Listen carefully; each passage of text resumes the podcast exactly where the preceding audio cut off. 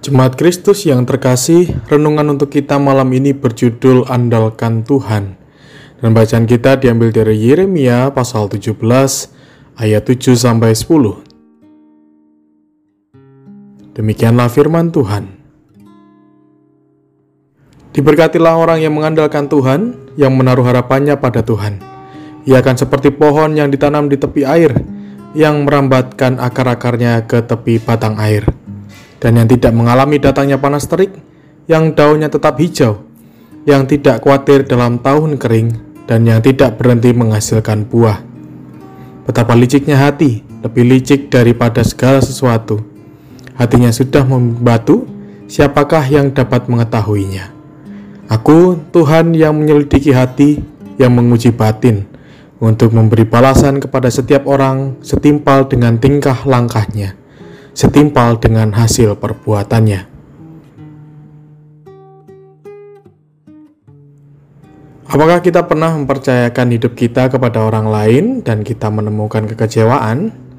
Kalau pernah, maka itu seharusnya menjadi pengalaman yang baik untuk kita renungkan untuk masa depan kita sendiri. Atau mungkin kita juga memiliki pengalaman yang baik terkait dengan hal itu. Bila demikian, syukur kepada Allah Ingatlah itu sebagai berkat dari Tuhan melalui orang-orang di sekitar kita. Terkadang kita salah memahami kepada siapa seharusnya kita masrahkan hidup kita, sehingga kita lupa kepada Allah dan hanya berharap pada manusia yang ada di sekitar kita. Marilah kita berangkat dengan pemahaman demikian, bahwa Allah dapat memakai siapa pun yang ada di sekitar kita untuk menjadi pertolongan. Allah dapat memakai banyak cara untuk menolong dan menopang hidup kita.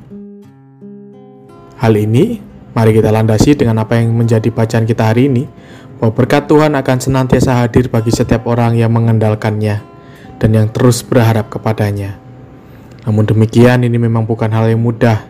Sangat besar potensi kita jatuh dengan cara demikian. Di mulut kita mengatakan mengandalkan Tuhan, namun sebenarnya dalam hati kita ragu akan pertolongan Tuhan dan lebih percaya pada orang-orang di sekitar kita. Inilah yang perlu kita waspadai karena dalam bacaan kita juga disebutkan bahwa Tuhanlah yang senantiasa menyelidiki hati kita dan mengetahui siapa kita yang sebenarnya. Dengan demikian, mari belajar untuk mengandalkan Tuhan saja dalam hidup kita. Jangan kepada orang-orang di sekitar kita. Demikianlah renungan malam ini. Semoga damai sejahtera dari Tuhan Yesus Kristus tetap memenuhi hati dan pikiran kita. Amin. Jemaat yang terkasih, mari bersatu hati menaikkan pokok-pokok doa yang ada dalam gerakan doa 21 GKI Sarwa Indah. Mari berdoa.